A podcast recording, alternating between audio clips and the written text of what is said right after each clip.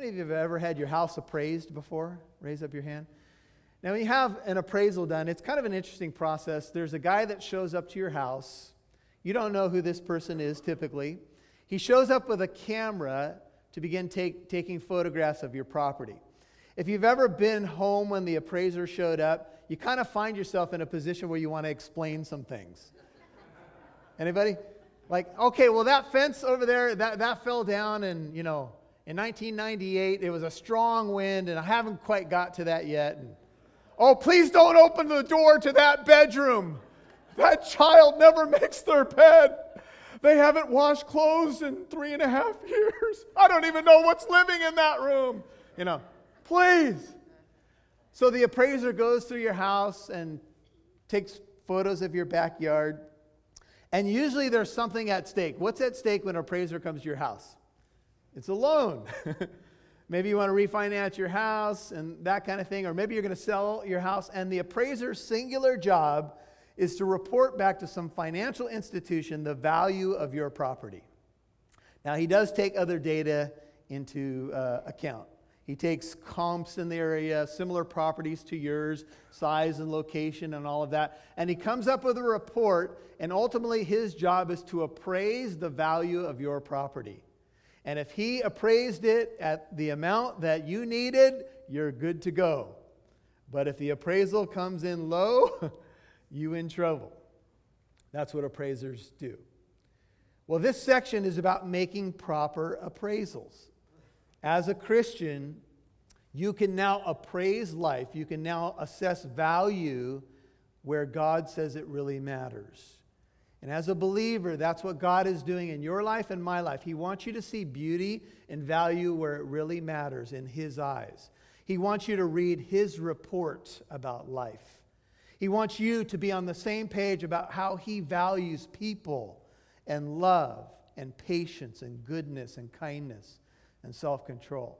He wants you to see that the things that He finds beautiful, He wants you to find beautiful.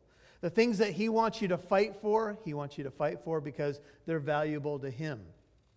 So there's a beautiful adventure as a Christian of getting to know God's heart. Once you're born again of the Holy Spirit, that's a wonderful reality. God comes into your life, He forgives your sin. You're born again to a living hope. But being born again is just the beginning. Amen? Then you get to grow. And God begins to show you things through His eyes. So many beautiful and wonderful things that He shows all of us. You see, the appraiser's job is to assess value. How do you think someone becomes a good appraiser? Probably time and experience and some expertise. And this is going to take time for each of us. We are going to learn from mistakes. We're going to learn from doing things the wrong way. And hopefully, we can begin to put value where value really matters. We were up at the men's retreat um, a few weeks back, and it just was on my heart to say to the guys, you know, you only have so much time to love your wife. If you're married this morning, you ha- only have so much time to love her well. What are you doing to love her well? How many days do you let just slip by you. Now, if you're not married, it may be somebody else that God's calling you to love well. But we so easily take things that are valuable for granted. And so we need to be able to appraise the most important things in life through God's eyes. And the Holy Spirit is the ultimate appraiser, if you will, to show us how this works. Notice in 1 Corinthians 2, verse 4, Paul has been contrasting the world's wisdom or the world's spirit, sometimes called the zeitgeist of the world, the spirit of the world. When he says in verse 4 of 1 Corinthians 2, My message and my preaching were not in persuasive words of wisdom, but in demonstration of the Spirit and of power. That your faith, 1 Corinthians 2 5, should not rest on the wisdom of men, but on the power of God.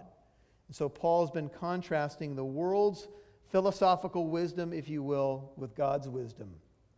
Blaise Pascal, the great 17th century mathematician and philosopher, was a man who was seeking God. One evening, he had an overwhelming experience with the living God, and he wrote these words quote, I have met the God of Abraham and of Isaac and of Jacob, not of the philosophers. There's a time when each of us, hopefully, we can mark the day. Some of you grew up in the church when you could say, I met the living God. It was beyond just head knowledge of God, it became relational. And that's really what we're talking about. You can know things about somebody, but not know them. You can know facts about a person, but not know them. I know things about our president, but I've never met him before. I know things about our governor in California. I've never met him before. You can have facts without a relationship, and that is true in your uh, journey through this life with God. You can be a church member, you can have data, but you may not know God. And so many of the, the Greeks and those who lived in Rome and so forth could say they had a knowledge of the spiritual. You may run into people at your work or at school who say, I'm a spiritual person. They're not atheists. But the question is do you know the living God? Is the Holy Spirit living inside of you, showing what he really values? And so Paul says, Yet we do speak wisdom. It's not that we don't among those who are mature. A wisdom, however, that is not, verse 6, of this age or this world, nor of the rulers of this age who are passing away. They are katargeo in Greek. They are coming to nothing. Literally, the word is they are rendered completely ineffective. They are null and void. Think of all the leaders who lived in the time of the Apostle Paul. Think about the fact that they lived and died the Herods, the Pontius Pilates of the day, the religious Jewish leadership, the Roman Senate and governors men eh, who seemed to have so much power are now dead. They're gone. And God blows them away. You see, we live in a segment of time. And back in those times, people who lived in that day might say, Wow, that's impressive. That's incredible. The Colosseum, these buildings, this temple to this god or goddess, so majestic, so much money, so much ornate design. But in the end, what's there now? Ruins if you're lucky to find them. You see, they've become completely ineffective. They are null and void. God raises up one and he puts down another. God's wisdom is not temporal, it's not just philosophical, although God, ultimately, you could say philosophy and learning can lead you to the living God because he is the God of truth. But God's wisdom is eternal. And so Paul says, but this is a strong, what's called a strong adversative. It's a it's a strong, uh, like, no, NIV, no, we speak God's wisdom in a mystery, the hidden wisdom which God predestined before the ages. If you have an NIV, it says, before time began to our glory. God had a plan before time began. By the way, Jesus was there before time began. In the beginning was the Word. Now, you could render that before the beginning began, because the beginning is an allusion to Genesis 1 1. In the beginning, God did what? He created the heavens and the earth. If you're there in the beginning or before the beginning began, then there's only one option. You're the beginner. And before time began, God had a plan. This is amazing that included me and included you. He wanted you to know His wisdom, He wanted you to know His glory. And so He imparts wisdom to people who are hungry for it. The wisdom that is found here is what God is all about. This is from Ray Stedman. What your life really means. That cannot be discovered by man's wisdom or natural processes. It takes revelation. You cannot learn the hidden wisdom of God in school, from watching TV, or scrolling through social media. We cannot learn it from the news, from history, or by contemplating our navel in the lotus position. and going, home, home. What you may find there is that you have a little extra lint in your navel, and that's about it. The hidden wisdom of God can, can and is only revealed by the Holy Spirit and by understanding His Word. In other words, the deep things of God can only be revealed by God Himself. Do you want to know them? Do you know how many people in our country have multiple Bibles on their shelves collecting dust? They don't bother to read the scriptures, so they don't know the mind of God and they don't know the heart of God. The Bible was at the center of the early years of American history. Now, kids have to rally together on Bring Your Bible to School Day just to get there with their Bibles. There have been children who have had their Bibles on their desk in public schools and been asked to put it away or had it confiscated because it's such a dangerous book. Right? That's where we live today, folks.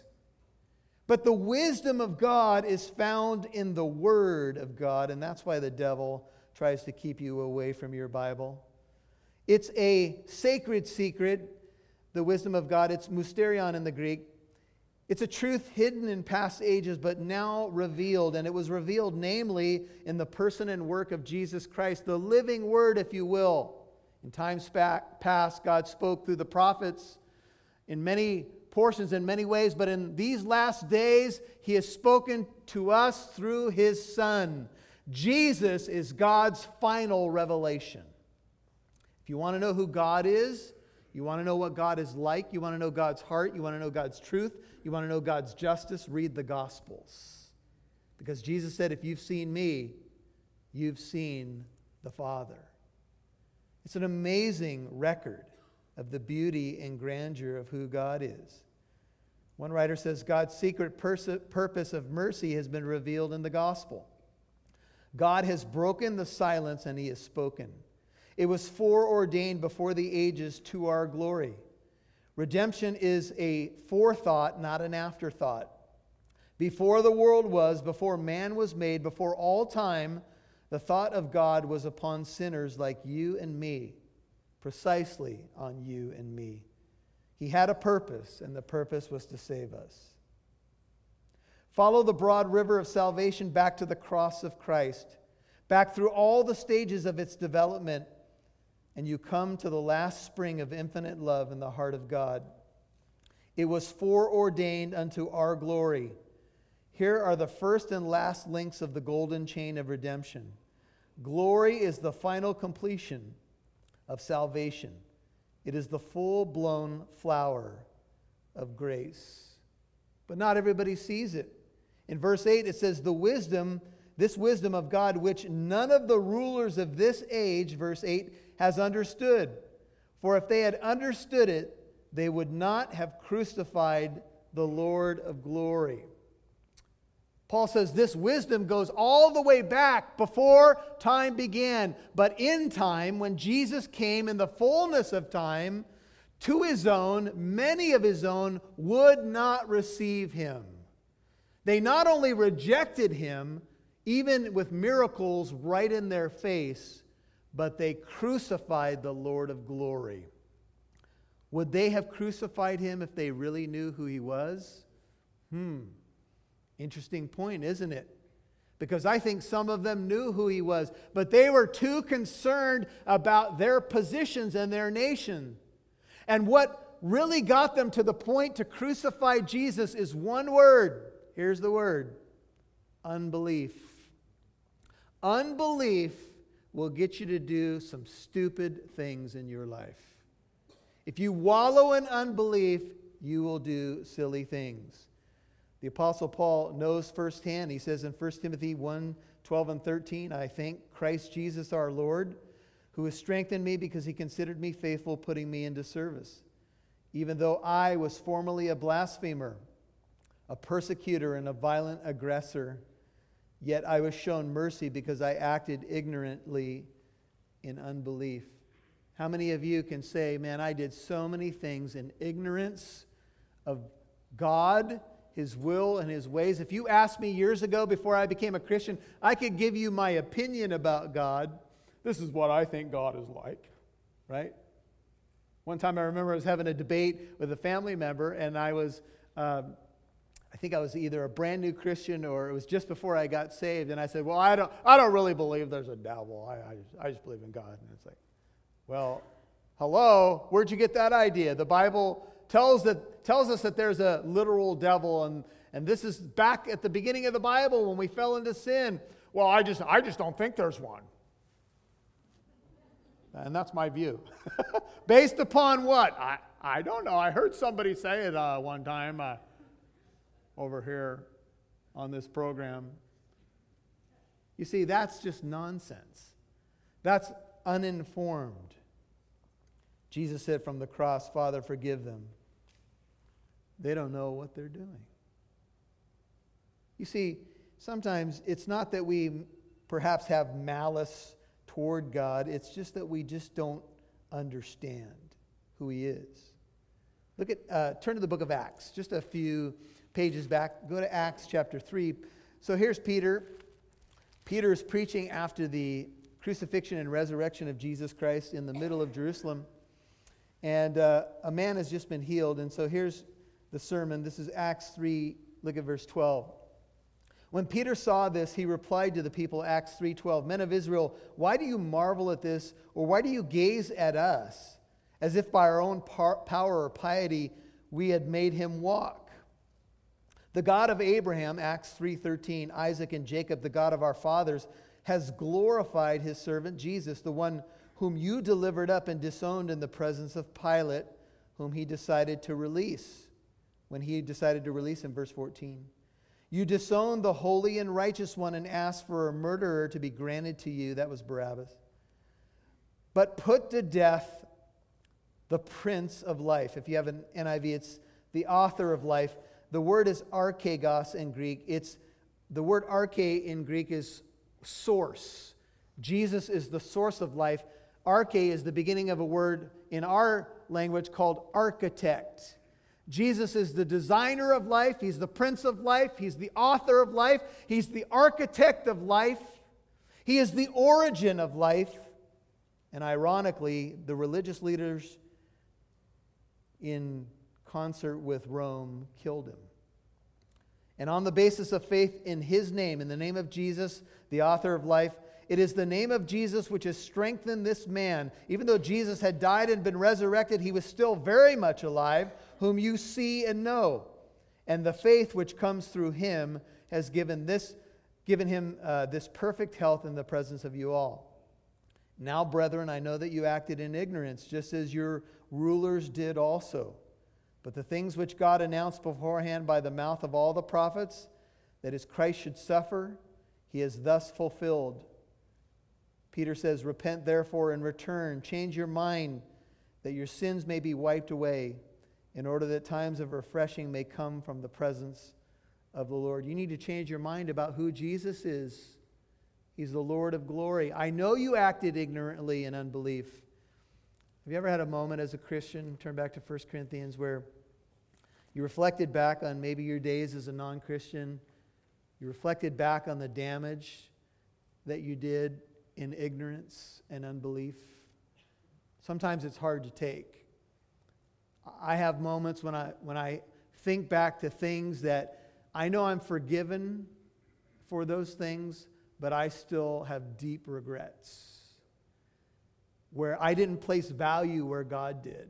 I let my own comfort, my own convenience, the arguments of the world persuade me to do things that today I would consider devastating and flat out, I would say no less than abominable. But I was ignorant.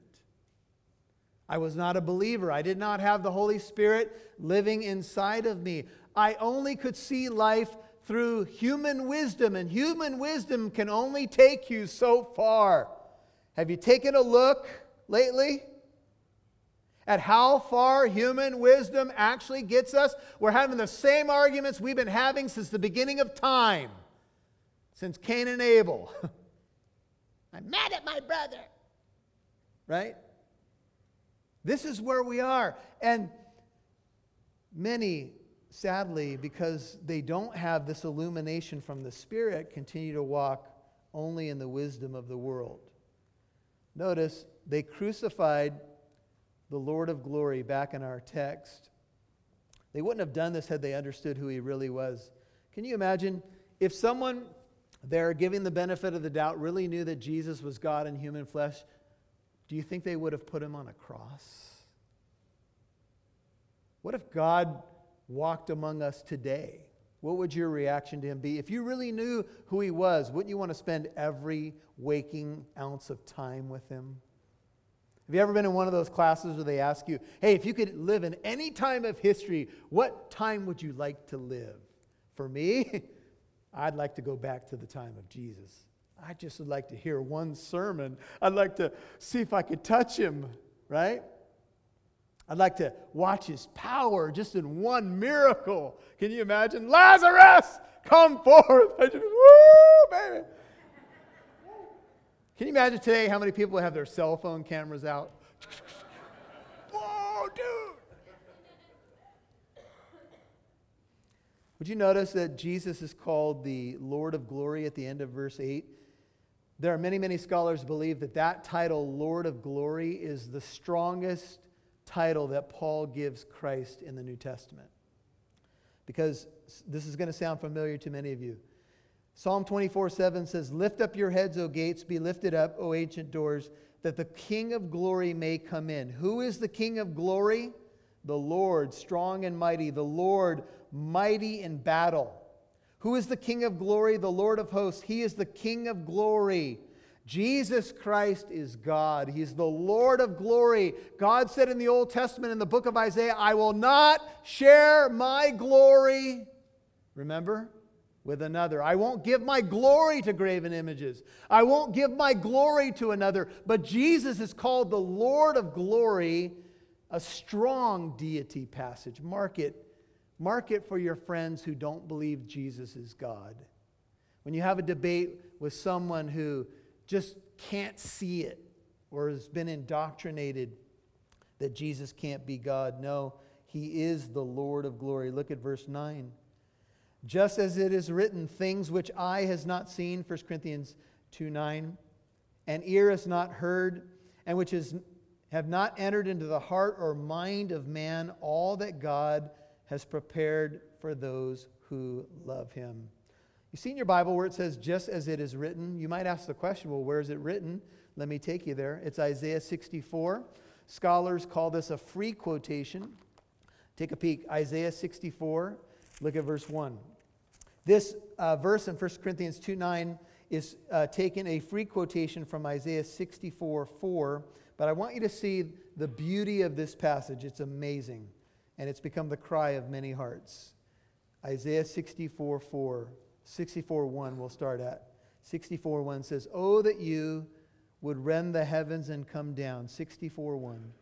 That the mountains might quake at your presence as fire kindles the brushwood, as fire causes water to boil. To make your name known, 64 2, to your adversaries, that the nations may tremble at your presence. When you did awesome things which we did not expect, you came down, the mountains quaked at your presence. For from days of old, now here's what Paul is quoting, most believe, they have not heard or perceived by ear nor has the eye seen a God besides you who acts in behalf of the one who waits for him. If you have uh, from the New American Standard, I read the updated, but this is the New American Standard. Oh, that thou would rend the heavens and come down, that the mountains might quake at thy presence. Some of you, you know, you, you watch the world, you go through a season of life, and you just say, Maranatha, oh Lord, just come now. The world's a disaster. We're going to hell in a handbasket. oh, that you would come down. That was the cry of Isaiah 700 years before heaven came down to earth. Do you know that Jesus was the answer to Isaiah's prayer? Do you know that his prayer was answered? Oh, that you would come down. Oh, he came down on a Bethlehem night, did he not? Heaven came down. And John would say, We beheld his glory. He's the Lord of glory. The Lord who made everything came down incredibly as a baby in Bethlehem. Can you imagine being at a family function, passing the baby around? Careful, don't drop him. He's the Lord of glory. How many of you, if you got a chance to hold him, would never want to let go? How many of you could imagine looking into his eyes when he was just a baby? You know how babies' eyes are? Ooh, you just, babies make you want to make silly noises and facial expressions. And go, go, go, go. you? Can you imagine Simeon in the courtyard? Some of the, the family members, can you imagine Mary's heart? She treasured all these things in her heart. You imagine how many times she probably just had a staring contest with baby Jesus. He's the Lord of glory. I don't know if she knew it all, but man, it's amazing. Oh, that heaven would come down, that you would rend the heavens.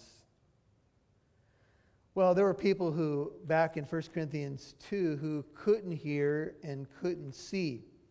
It's not that they could not, it's that they would not, precisely. Jesus said, You, how often I would have gathered you as a mother hen gathers her chicks under her wings, but you were unwilling. Stephen gives a incredible sermon to the Sanhedrin and he says, "You are always resisting the Holy Spirit." Look, it's possible to resist. I know there's some who believe that in irresistible grace. It's part of their theological construct. But I'll tell you this I see a lot of places in Scripture where people just flat out resisted in the face of overwhelming evidence. Even after Lazarus was raised from the dead, the bulk of the religious leadership would not trust in Jesus as the Messiah. What more do you need than a guy being dead four days and living again? But some would not believe. Jesus said, If God were your father, you would love me. I proceeded forth. I've come from God. I've not even come on my own initiative, but he sent me. Why do you not understand why I'm saying? John 8, 42 and 43. It's because you cannot hear my word. And so Jesus came and he lived and he showed us the way, the face of grace story is told of a man who appeared at heaven's gate. He was met there by an angel who told him it will take a thousand points to get in. This is not theologically correct, by the way. Tell me about yourself so that I will know how many points I can give you. Well, the man smiled and said, Well, I've been going to church almost every Sunday all my life. Excellent, the angel said. That will give you three points. What else do you have? the man was shocked. Only three points, he gasped. Well, I was a Sunday school superintendent for a while. I tithed. I tried to be good to my neighbor. Very good, very good, the angel said. That will give you 10 points. The man gasped again. At this rate, he said, I'll never get in except by the grace of God. Precisely. Precisely. For to us, 1 Corinthians 2:10, not to learned philosophers, if you will, but humble believers. God revealed them the wisdom of God, the power of God through the Spirit. Verse 10, 1 Corinthians 2. For the Spirit searches all things, even the depths of God. For who among men knows the thoughts of a man except the Spirit of the man which is in him? Even so, the thoughts of God no one knows except the Spirit of God. By the way, this is a strong a deity verse for the deity of the Holy Spirit. Because he knows the thoughts of God, so he must be God. Have you ever had a moment where you were grateful that somebody didn't know your thoughts? Well, that was a pretty quiet response. right now, you're like, I hope, I hope people don't know what I'm thinking right now. Have you ever been in a conversation with someone and just a thought came out of left field, and you're like, whoa, what? Oh, help me, Lord. Right? And have you ever had a moment where you're like, I'm so grateful people don't know what I'm thinking all the time? Because if people knew what I was thinking all the time, people would think I'm crazy. but then other people are thinking weird thoughts all the time too. And if people's thoughts were announced for a day, in captions above their head or something like that, everybody would hate each other and think terrible things about each other. And the terrible things you thought, once you saw somebody else's thoughts, would show up in that box above your head. And then they would know, oh, it's just a slippery slope.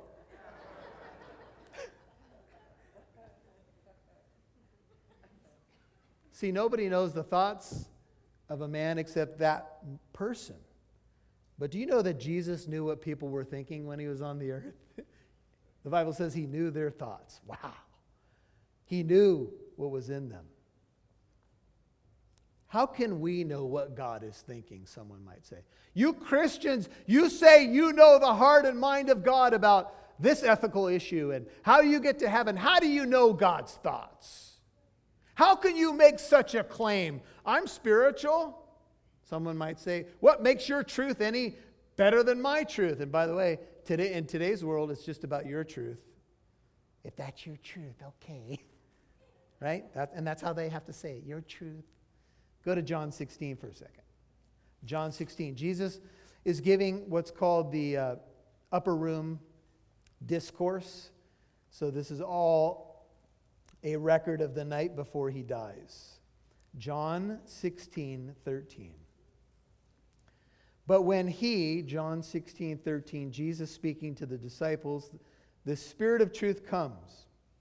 He will guide you into all truth, John 16, 13, for he will not speak on his own initiative, but whatever he hears, notice the personality of the Holy Spirit. He's not just a force, he's a person. Whatever he hears, he will speak. He will disclose to you what is to come. The disciples were all concerned. Jesus said he was leaving. They didn't want to be alone. They had been with him three and a half years. He shall glorify me, John 16, 14, for he, the Holy Spirit, shall take of mine and shall disclose it to you. All things that the Father has are mine. Therefore I said that he takes of mine and he will what? He will disclose it to you. Now we know that in the process of the disciples recording the Holy Scriptures, it was via the power of the Holy Spirit. And so they were given help by the helper, and he brought the truths to them, and they wrote them down. This is how we have the inspiration of the Bible. So the primary reservoir, if you will, if you could go back to 1 Corinthians 2, by which those truths are recorded is in your Bible. How can I know God? How can I know the deep things of God? Unless I could somehow enter into his personality. I've never been to heaven. I've never seen God with my physical eyes. I was having a conversation with a friend, and uh, I had been working on him for a while, and he had a, he's an engineer. And I said, I have a personal relationship with Jesus Christ. And he said, What? I said, I know him and he knows me. And he was like, What are you talking about, Michael? You might want to go see a doctor or something. Are you hearing voices? it was that kind of conversation. And I said, No, I have a personal relationship with the living God. He couldn't wrap his mind around it, he didn't get it. How do you explain that? It's true. The Spirit bears witness with my spirit that I belong to God. I can't always explain it to satisfy somebody. You see, I cannot do that, but by His Spirit, God has entered into my personality. I can't enter into His per se, but He's come down and entered into mine. And through the Holy Spirit, each believer becomes a sharer in the very life of God. This means that God is not detached from His creation. God sent his son, and the son sent the spirit. God does care about mankind. He does love us. We are elevated above animal life and so forth. We are made in the image of God. And Jesus said, I will not leave you as orphans, I will come to you. I will send you the helper. He's the spirit of what? Truth. He will guide you into all truth. Even as a Christian, sometimes we have the truths of God, we're growing and then we go back and stick our hand in the forbidden cookie jar. You ever been there before? It used to be that I could go and sin, and I could sin the next day, and I just have the cookie the next day. Oh, yeah, that's pretty good. But now, when I try to do that as a Christian, it's um, there, there's some thing that happens. I'm not sure if it's a oing, but it's a it's a conviction. I feel convicted when I want to go back and sin. Do you know why? Because the Holy Spirit lives inside of you. And it's beyond your conscience. It's more like, don't do that. You know better. C.S. Lewis contrasted the difference, the different qualities of life for the different types of living things plant life, animal life, human biological life. He says that all three respond to certain kind of stimuli, but they have different ranges of sensations. A plant will respond to the sun through the activity of photosynthesis. But an animal has the ability to experience the five senses of seeing, smelling, hearing, tasting, and touching. Our pets have such ability, and their, qual- their qualitative sense perception will be greater than that of a plant. For human biological life, Lewis went on to say, sense awareness is heightened even more. The quality of life that an average hum, human being will experience is greater than that of an animal. In other words, the quality of life is radically different because a human person is able to experience certain realities that an animal cannot. Lewis then went on to say that there is another dimension of the quality of life. Spiritual life or eternal life is perceptively greater than mere naturalistic biological life. Similarly, Paul is saying that the understanding of this age can give an individual a certain amount of limited awareness but only God can produce a supernatural spiritual work in a human heart. Now we, 1 Corinthians 2:12, have received not the spirit of the world, but the spirit who is from God that we might know the things freely given to us by God. That's 1 Corinthians 2:12. We haven't been given the spirit of the world. We've been given the spirit sent by God who's from God that we might what? That we might guess, that we might wonder at, that we might know. God wants you to know. You, you have a non Christian, you're talking to them, and you say, I know when I die I'm going to heaven. How can you know such a thing? Who do you think you are? Well, I know that if the thousand point thing was going on, I'd have about 10. right? But here's what I know I'm saved by grace through faith in the Lord Jesus Christ. That's how I know. Grace is free, and the Holy Spirit is the link between God and humanity. In contrast to naturalistic understanding, the Bible presents a God who expands the borders of all understanding and comprehension. Do you want to be a deep person? Do you want to, do you want to have depth to who you are? Study your Bible, and you'll go deep. You'll be a deep person. You'll have deep wisdom because there's no deeper wisdom than the wisdom of God. Amen? Do you believe that? Who could be deeper? Nobody. Who could take you deeper? No one. Are you sick of shallow conversations? Are you tired of the same old, same old? God says, I'll take you deep. How deep you want to go? Because you will never exhaust the depths of God. I've been studying this Bible and teaching it for three decades, and I have wow moments all the time. Wow. And, I, and I'm studying the 66 books of the Bible, right? God is deep, and He wants you to go deep. But non Christians often find the Bible dull and irrelevant. Have you ever talked to I tried picking up that Bible. I started in Leviticus in the old King James Version. I'm like, that book, I I don't know what the, I can't make heads or tails of the thing. Well, that's because you've been reading about heads and tails in Leviticus. you might want to start with the Gospel of John. I had two conversations with people yesterday I said, Look, start in the Gospel of John. Read a chapter a day. It'll take you 10 minutes to read a chapter of the Bible. Get on your knees and say, Lord, I want to know you. And then read your Bible. You'll be amazed at what might happen to you. You might want to take some different colored highlighters and get ready because God is going to speak to you. You see, Christians find the Bible powerful and exciting Because the Spirit illuminates the Bible to the believer, and we discover the depths and truths of God and who He is. He illuminates His Word. He illuminates His Word to us. Which things we also speak. Look at 13. Not in words taught by human wisdom, but those taught by the Spirit, combining spiritual thoughts with spiritual words. Some believe this is the exact meaning of the word here could be about people. So it would refer to spiritual things given to spiritual people. If you have an ESV, it says interpreting spiritual truths to those who are spiritual. This would fit well with the context, probably a case to be made to go either way. But a natural man, verse 14, does not accept, he does not receive or welcome the things of the Spirit of God, for they are what? They are foolishness to him, and he cannot understand them.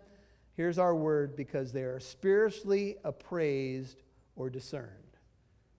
Why do you go to church every Sunday? You're in a Bible study on Friday night? Dude, really? Really? Really, really? Why would you do such a thing? Why aren't you out partying with us the way you used to? You remember when you used to wear the lampshade at the party?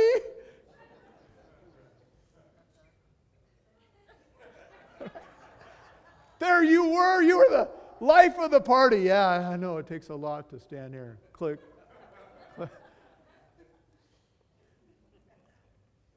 You see, they can't understand the value that you have placed on the deeper things of God because those things are spiritually appraised. They don't see the value, so they think it's a waste. Some even have a form of godliness but deny its power. But he who is spiritual, look at verse 15. On the other hand, appraises how many things? All things, yet he himself is appraised by no man. See the word appraise there? It's a word anakrino. It's a word to, that means to judge, distinguish, investigate, separate, look throughout, uh, to examine, and to scrutinize carefully. The spiritual person is able to appraise all things and to appraise them through the lens of Almighty God. Amen? So I look at life a lot differently than I did before. In fact, my whole life has been turned upside down.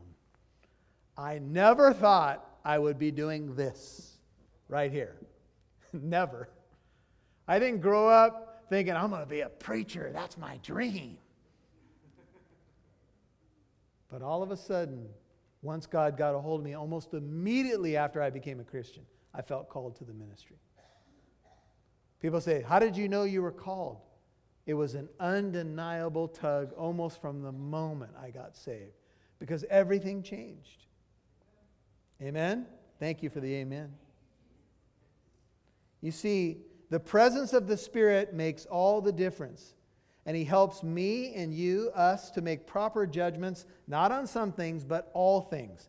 This is sweeping both to the secular and the sacred. As we grow in our knowledge of God's Word, the Spirit makes us able to make moral, ethical convictions in every area of life with the mind of God and with the heart of God. Conversely, the unsaved person cannot understand you as a Christian because you live in two different worlds. That's why they don't get you. That's why you're non Christian friends, after you get saved, they, you're kind of losing some connection there. Why? Because you can't talk on the same level, because they don't have the Spirit of God and you do. Verse 15 does not suggest that unsaved people cannot point out our flaws, that they can't at least make a, a, proper assessment on us, but they, that the unsaved man cannot penetrate into the full understanding of what a Christian's life is all about.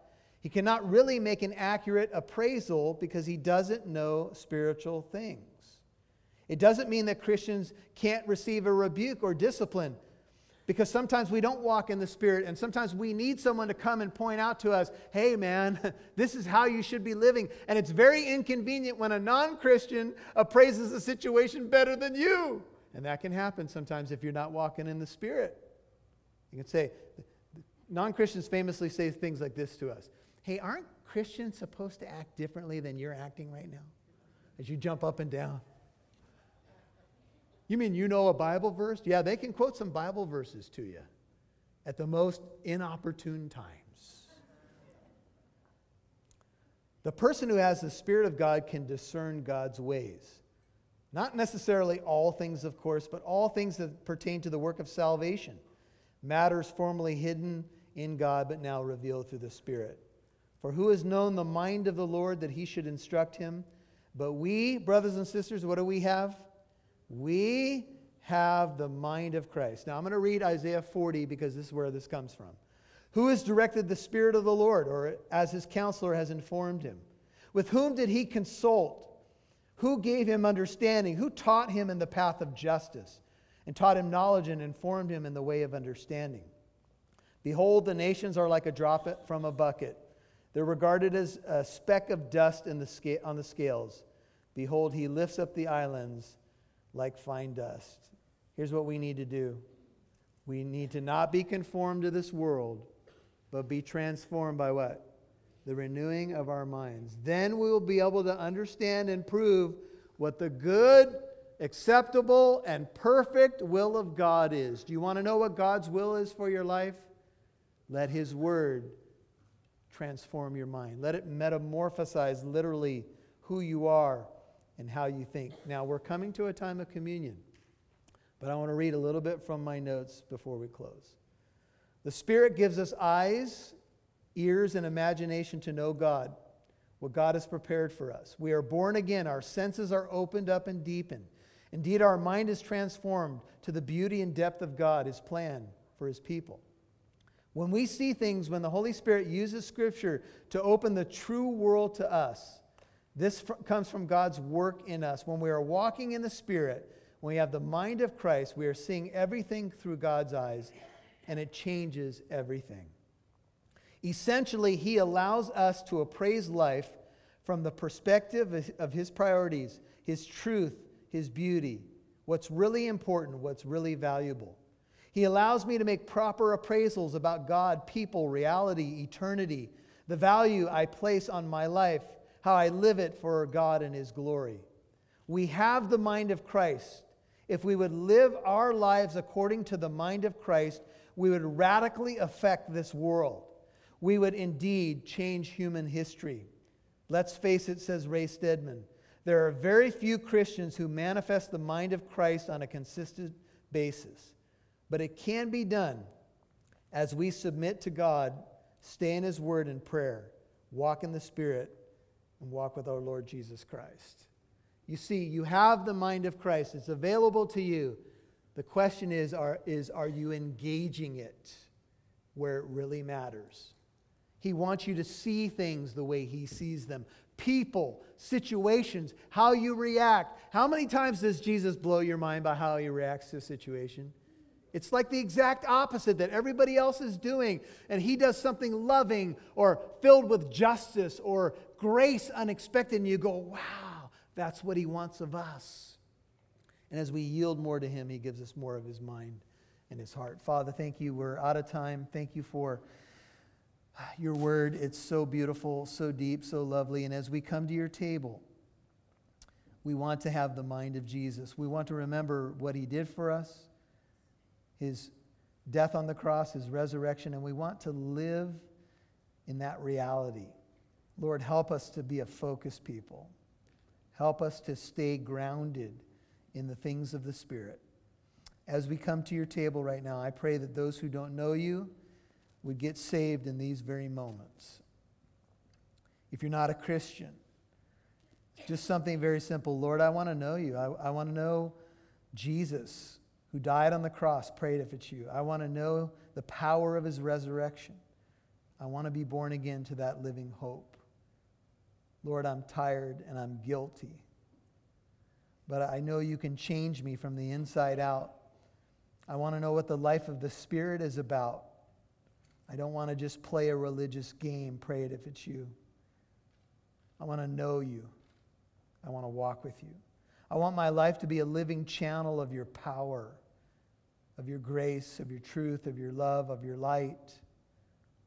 Maybe you're a backslidden Christian. Maybe it's been years since you've been in a church and this is your time to get right.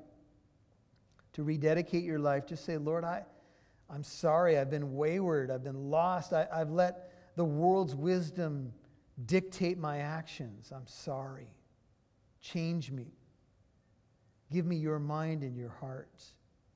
I rededicate my life to you. If you're a Christian and you just want to go deeper, spend these moments as we have the elements before us to think on Jesus, to have his mind in you. Lord, we thank you as we remember you. In Jesus' name, amen.